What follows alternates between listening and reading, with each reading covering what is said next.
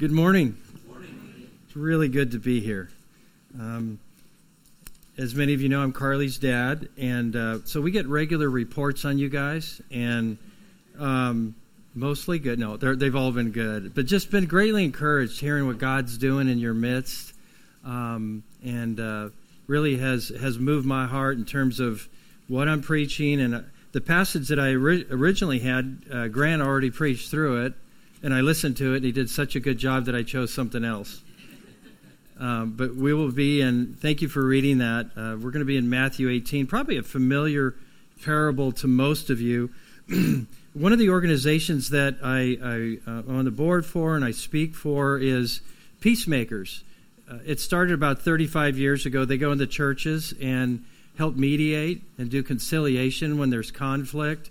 Um, out of that peacemaker ministry became another ministry called Relational Wisdom 360. If you ever want to look it up, rw360.org. And uh, Ken created Ken Sande, the the, the gentleman the, who wrote the Peacemaker, um, was involved in peacemaking for so long that, um, and he was always getting in in the middle when the conflict was already happening and mediating that. He wanted to create a ministry where we got upstream from the conflict and gave churches the tools on how to avoid the conflict. and thus RW360. Why do I say all that? Well, we were at a I was at a conference this last October in Montana. Anybody ever been to Montana? Amazing. And the fish really are that big. Um, but went to Montana for their annual conference, and one of the speakers, Rankin Wilbourne, was there, and he did a message on forgiveness that really personally struck home with me. I was personally convicted of it. And you would think that um, a conference of Christian pastors, Christian counselors, Christian peacemaker mediators, Christian RW 360 leaders would have the subject of forgiveness down. Right? If anybody, I mean, these are the people who help people work through biblical forgiveness. And yet, he started his message on this subject in this passage, and he said, If you think that you have got the, the subject or the, the area of forgiveness down, he said, That tells me that you don't. I was like, Okay, I'm listening. He goes, That's a red flag. If you think, Oh, I understand these passages. I understand we've been forgiven in Christ and we're to forgive others. But he said, If you think you've got this down, he goes, That tells me that you don't. I mean, think about the culture that we live in now, folks.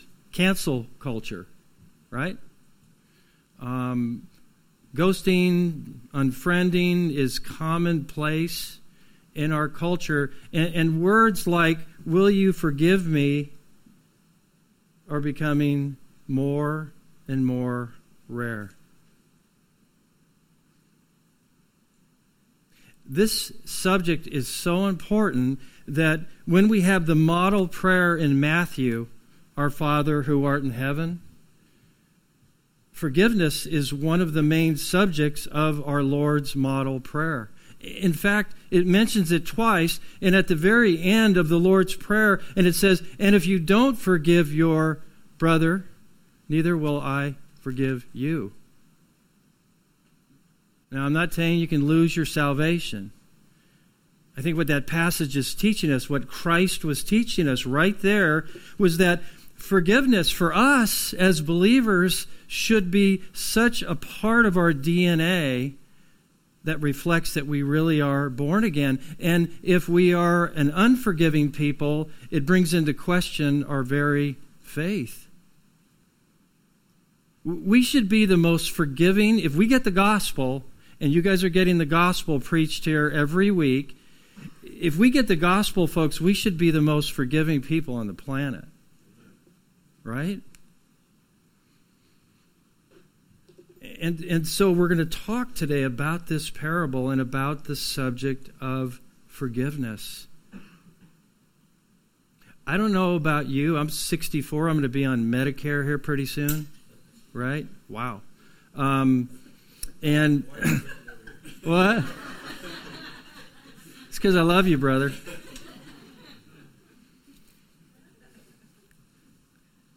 but I don't know about you. I need to be reminded. You know, Peter, in his, uh, his letter, in the, the second epistle of Peter, it was toward the end of his life. If you read commentaries, they say he was probably in his 70s. And in chapter 1, I think it's 12 through 15, Peter just says, Hey, I'm going to remind you of the basics. And just in case you forget, I'm going to remind you again.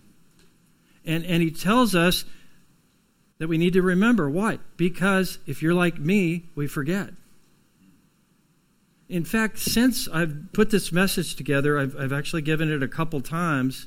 And in reviewing it, I'm saying, man, I just need to remind myself of what I've been forgiven in order to continue to be a forgiving person, continuing to be, trying to be that light and salt. So, we're going to talk about the subject of forgiveness, and we're going to do it in three sections today. One is we're just going to unpack the passage very quickly. And then, and then in our second part today, we're going to look at the, the nature of biblical forgiveness. We're going to look at what the Bible says about forgiveness. And then my third point is going to be really a step by step of what we're to do with biblical forgiveness. And some of this, probably most of it's going to be a review for you all. But if you're like me, you need to be reminded. Right? So I'm going to pray one more time just so I stay out of God's way and that God speaks to us this morning. Father, I thank you so very much for this opportunity to unpack your word for your people. And I pray, God, that we would continue by your grace to be getting our mind around the gospel of grace. So that as we do that, Father, we would not only be receivers of grace through Christ, but givers of grace to those we come in contact with, to those who have maybe hurt us so, Lord, I pray that I'd stay out of your way and that you would speak to us today. In Jesus' name, amen. So, the context of our passage this morning is Matthew 18.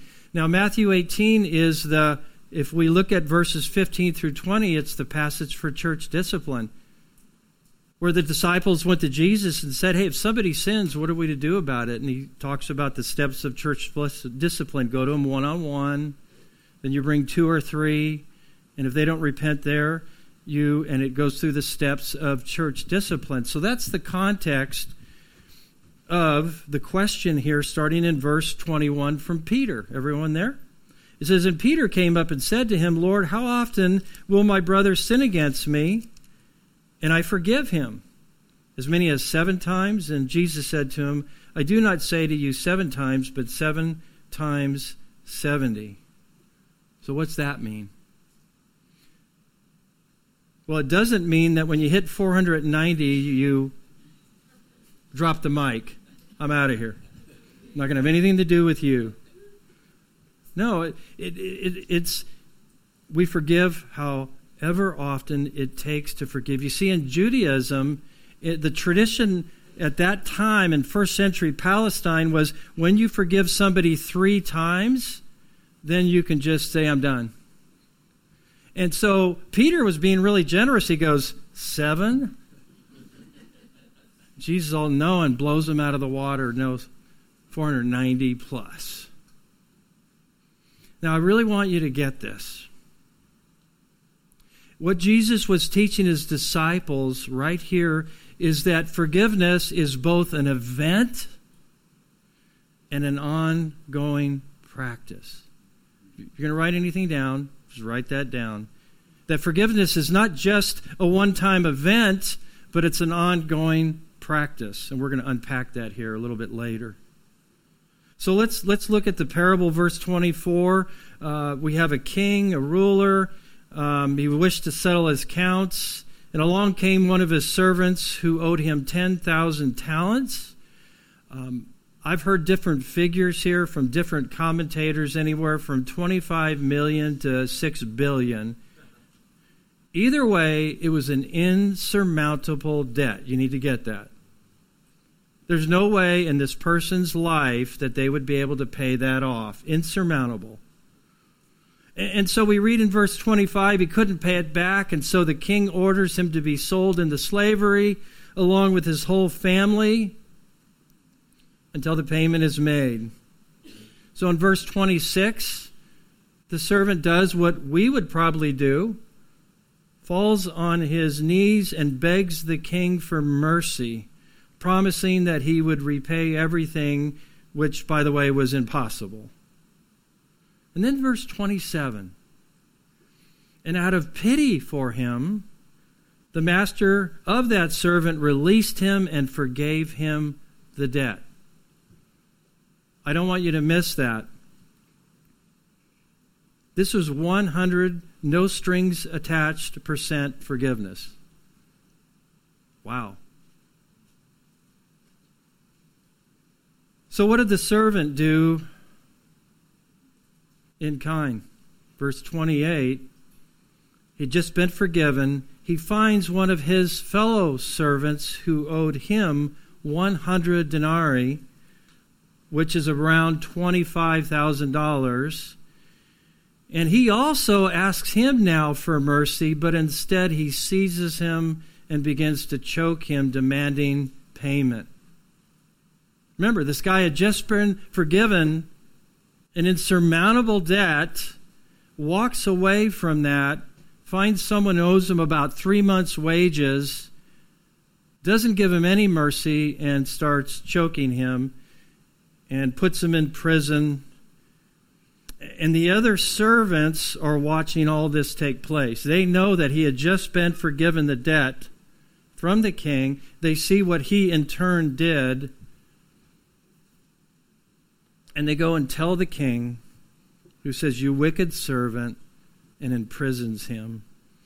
And then it ends in verse 35 So also my heavenly Father will do to every one of you if you do not forgive your brother from the heart. Wow. So let's look at the nature of forgiveness. Forgiveness from the king was an act of compassion. It said in verse 27 out of pity for him, he forgave him. Forgiveness is love shown in difficult circumstances. I'm not saying forgiveness is er, easy. And I'm not saying maybe how you've been wounded is easy or just trying to dismiss it really. We're going to really unpack that in our third point. But forgiveness cancels the debt owed, right? Someone's going to need to pay the debt. It's either going to be the offender must pay it back or the offendee must absorb the loss. Did you get that? this thing's going to have to get paid. The bill needs to get paid. And it's either going to be paid by the offender or the offendee absorbs the loss. Let me give you an example, and this actually is a real life situation. I'm not going to name names, it's nobody here. But if I were to loan you my kayaks and my oars, and they came back beat up and the oars bent, either you're going to pay for the repairs or I'm going to absorb the loss, right? I can't pretend the oars aren't bent and the whole bottom's been dragged through a gravel parking lot, right? Um, th- that's what I call, Carol and I were talking about this on the way up here. We're from Lawrence County down south of here. There's a thing that we call the Lawrence County Shuffle. And the Lawrence County Shuffle is if you were to offend me, well, I just don't have anything to do with you, but we sweep it under the carpet and just walk away and then don't ever deal with it. So we call it the Lawrence County Shuffle. That doesn't pay the debt. Okay, so we can't pretend the oars are not bent and the kayaks aren't beat up. We can't minimize the brokenness of the oars. And if I choose to pay, choose to pay for the oars, I have forgiven your debt. So just keep that in mind if you ever want to borrow our kayaks when you come down to Mitchell. We'll let you borrow them. But as we look at biblical forgiveness, it's really a threefold promise. We're going to go into this more in our third point, but it's what God does to us when we ask Him for forgiveness for our sins. Three, three, it's threefold. One, when we say, I forgive you, that means I will not bring up the offense again or use it against you. Okay? It's number one. When we say, I forgive you, number two, it means I will not bring that offense up to others or gossip or malign you because of that. And number three, I will not continue to be bringing it up to myself and dwelling on the offense. But sometimes when, you, when we're offended, I mean, we're awake at night. It's like the tennis shoe in the dryer, just bump, bump, bump, bump, bump. We're just living on it instead of giving the same grace that we have received in Christ. When we fail, watch this, when we fail to forgive those who have offended us, we turn from victim often to victimizer. Hmm, what do I mean by that? Well, the servant in the parable did not forgive, but instead choked the one who owed him. When we fail to forgive, we first of all justify our anger, and then we take the place of God as judge, jury, and executioner. See what happens there? We move from the victim to the victimizer often. We, we live on it. The person who is offended becomes now the offender, and they're going to take matters into their own hands, and somebody's going to pay, and it's not going to be me. Hmm. Wow. So, what are we to do with forgiveness? Because if you are a human being and living on this planet and have anything to do with anybody else, it's only a matter of time before you're going to be offended. And some of you have been offended, and and some of you have been deeply wounded by someone else. As believers, what are we doing? I'm not discounting it. I'm not dis- discounting the pain or, or even abuse that people pour out on one another, but as believers, of people who get the gospel, what are we to do with this? Well, this brings us to our third point four steps of forgiveness. And I thank Rankin Wilbourne for just the, just the general idea as I put this message together. But, but the first step is identify the doer of the deed. So if you're a note taker, write that down. Identify the doer of the deed or face it. Just face it. Name the debt, name the offense, call it what it is. Carly, do you remember in our driveway um, that tree that grew up right in the middle, that little have you ever had a tree next to a sidewalk or a driveway? Grows up, right? And that's fine. But what does it do to the driveway? Especially if it's looking for water. It just starts tearing everything up. And, and, you know, one of the things that we do is, in, especially in this cancel culture, is if somebody offends somebody else, we just go out and just we cut the tree down. You can tell I don't know what I'm doing. You got to do all the angles and like just drop it right into I, you don't uh, don't call me if you need your tree down. But anyway, we, we just cut that tree down and then we're just and I'm done with it. But yet, what's not happening? We're, there's still damage there. It's still messed up the plumbing, underground plumbing. It's still torn up the driveway. And we just, in our cancel culture, just walk away with it and we ignore the damage in our own hearts, in our own families, in our own lives, in our own church. Face it identify the doer of the deed. With whatever pain there is, there's a story. So I'm going to stop right here. What's your grievance story today? What's your grievance story? Are you remembering it correctly? Or maybe it's a little skewered. For many people, what has been done to them defines their identity. I'm the victim of this happened to, versus our identity being in Christ.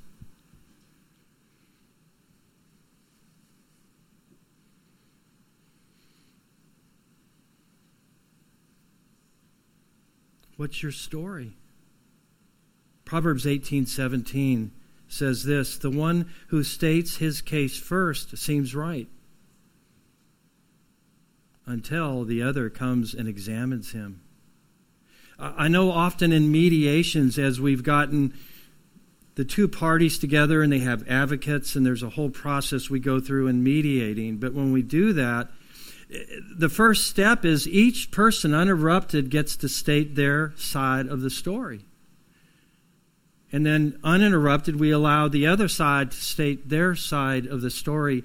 And often, even before we get into all the mediation steps, this person would say, Well, I didn't, they state their story, and they said, Well, and they're stating their story, and they go, I didn't even know that was the backstory of, of what was going on in your life then. And, oh, oh I didn't know. And, and all of a sudden, I'm saying, well, not yet. And, and God just starts taking over. And they just said, would you please forgive me? I didn't know that. And they say, yes. And everyone's hugging. And I go, well, you don't need me.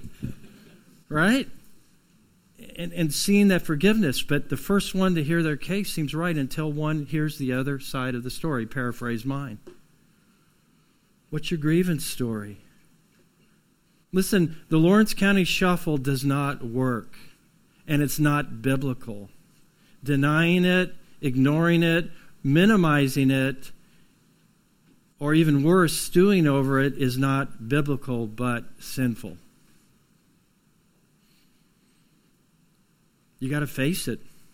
Face the stump in your driveway, tearing up your sidewalk. Face it. Two, empathize with the doer of the deed. Feel it empathize with the doer of the deed. Look at the context of Matthew 18 and 15. It says, If your brother sins, go to him in private. If the offense comes from especially another believer, we're not allowed to leave the matter there. I remember one time, big family, seven, we had I had six other brothers and sisters, seven kids.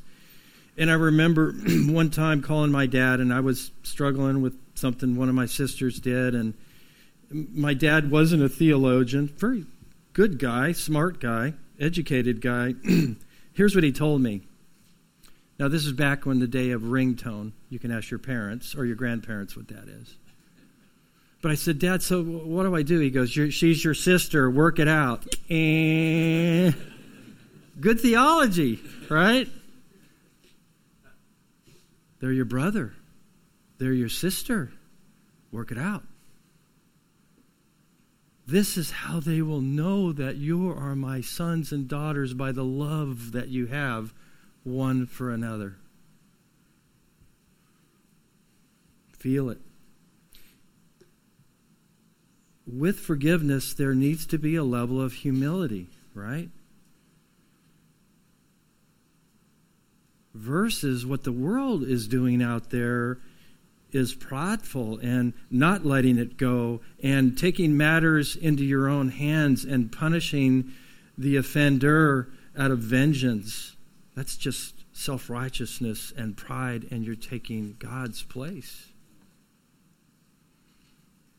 One of the things Rankin Wilbourne said when he gave a message on this subject last fall was only God would be able to ever say, Well, I'd never do that. I go, Man, I'm writing that one down. Only God can say that. I know when I do counseling, I know my own heart, and I know I'm only a step away from being the counselee.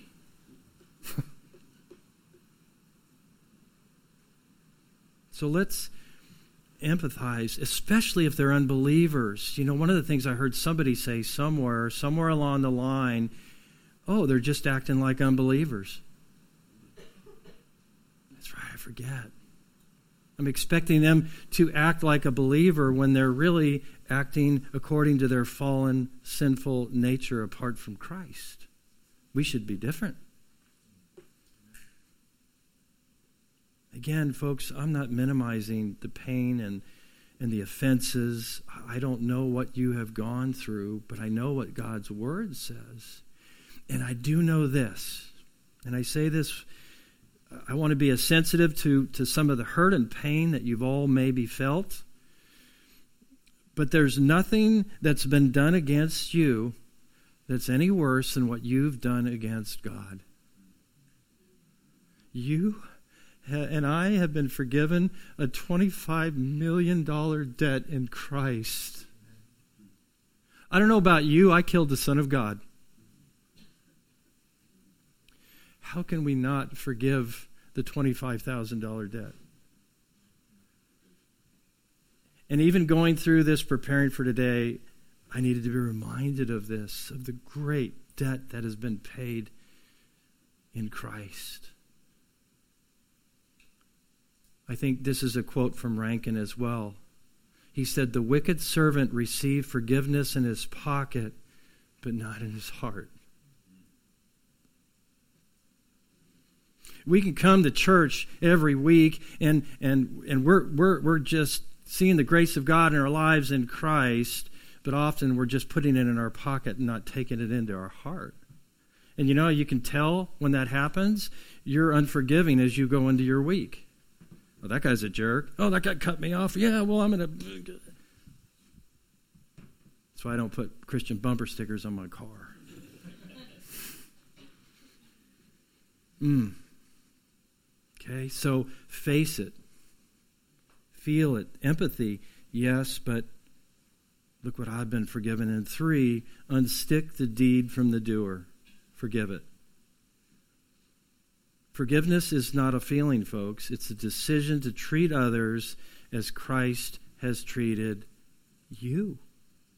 You name the name of Jesus. Open to Ephesians, everybody, real quick. Ephesians chapter 4, verse 32.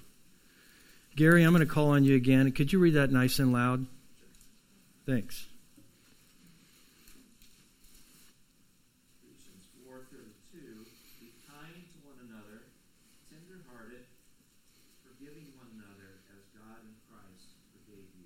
Hmm.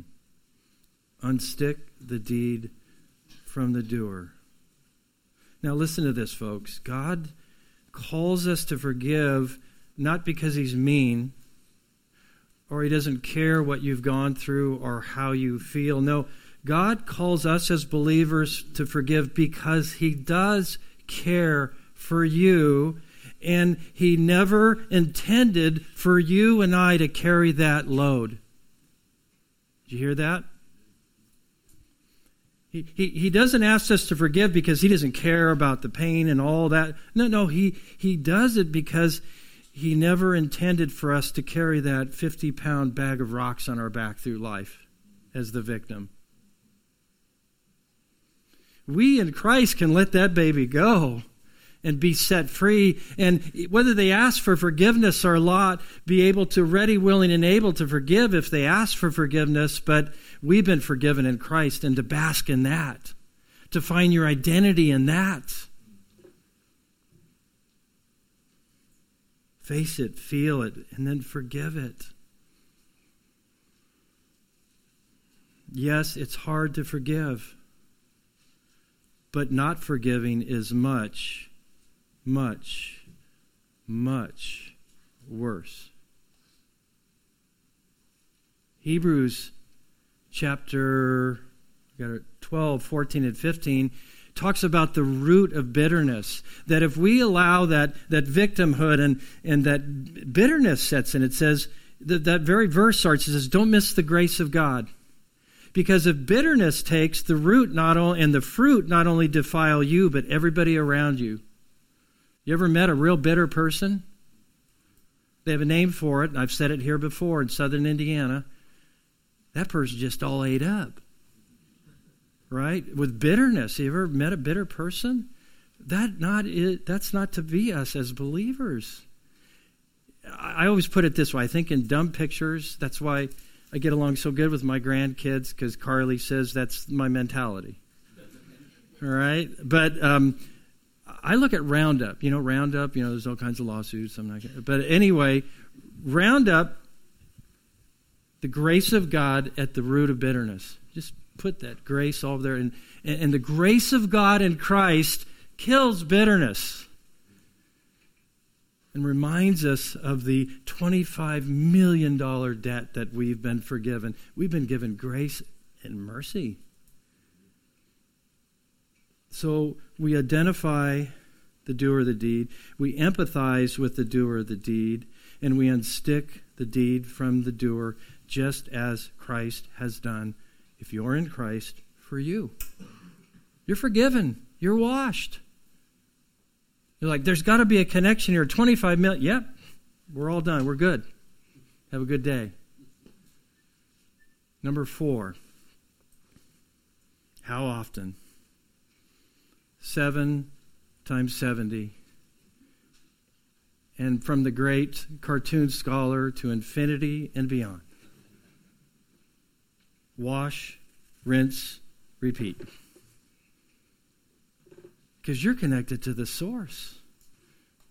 You are forgiven. And it does get easier. It's not just an event, but a what?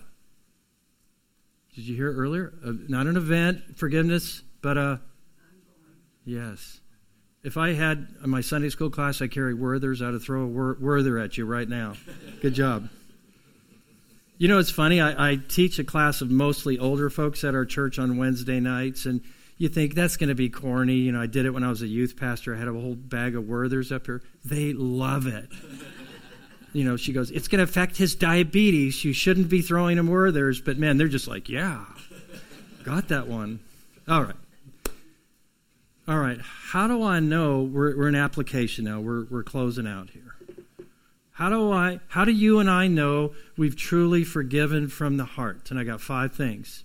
How do we know we're we're practicing gospel forgiveness? First of all, you need to get the gospel, but all right, so five things that you know that you've forgiven someone. One is you no longer seek to inflict pain or revenge on that person. You no longer seek to inflict pain or revenge on that person or persons. Number two, you no longer find yourself talking about it or dwelling on it. How do you do that? Well, there's a whole couple counseling sessions, but take that thought captive and think on something else. Philippians 4 8. So you no longer seek to inflict pain. You no longer find yourself talking or dwelling on it. Number three, you offer forgiveness unilaterally, no matter what they do. Well, you might say, well, they haven't asked for forgiveness. Well, you got a choice.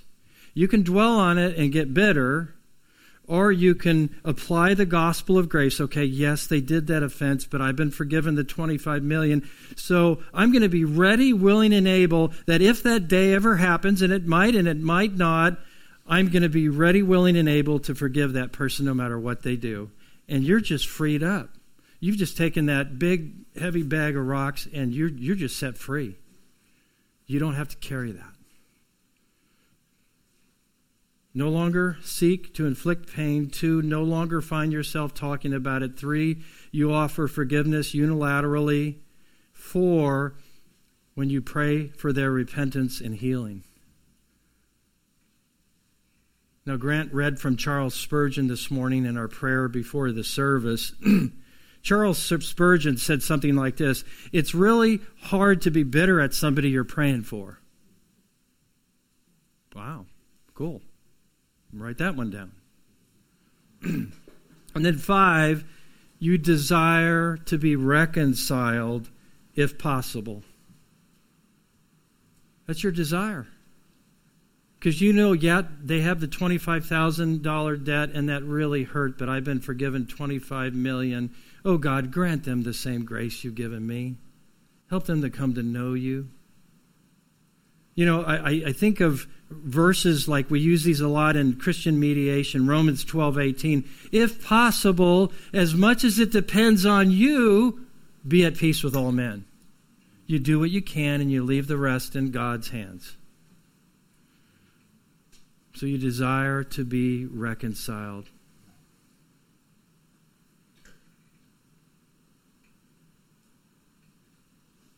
I'm going to end with uh, F.F. F. Bruce. I got a quote from him. And it goes back to the gospel. The gospel is a message of forgiveness, right? It could not be otherwise because it is the gospel of God, and God is a forgiving God. it is to be expected then that those who receive the forgiveness which God holds out in the gospel, those who call him their Father, will display something of his character and show the same forgiving grace to others. I don't know about you, I need to hear this. Because I can almost guarantee you, as we go into 2022 in this cancel culture and this divided culture, you will have multiple opportunities to put the Word of God and what we talked about this morning into practice. And you're bringing God glory. There's a reason when you came to know Christ, He didn't immediately take you home to be with Him. He loves you.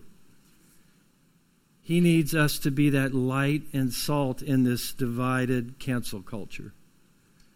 And so we're going to get opportunities, Franklin City Church, to be that light on a hill. And, and how you treat those people who wound you, maybe even glory in it, is going to be real bright for all those other servants that were watching. All those other people. Whether you know it or not, parents, your kids are watching you.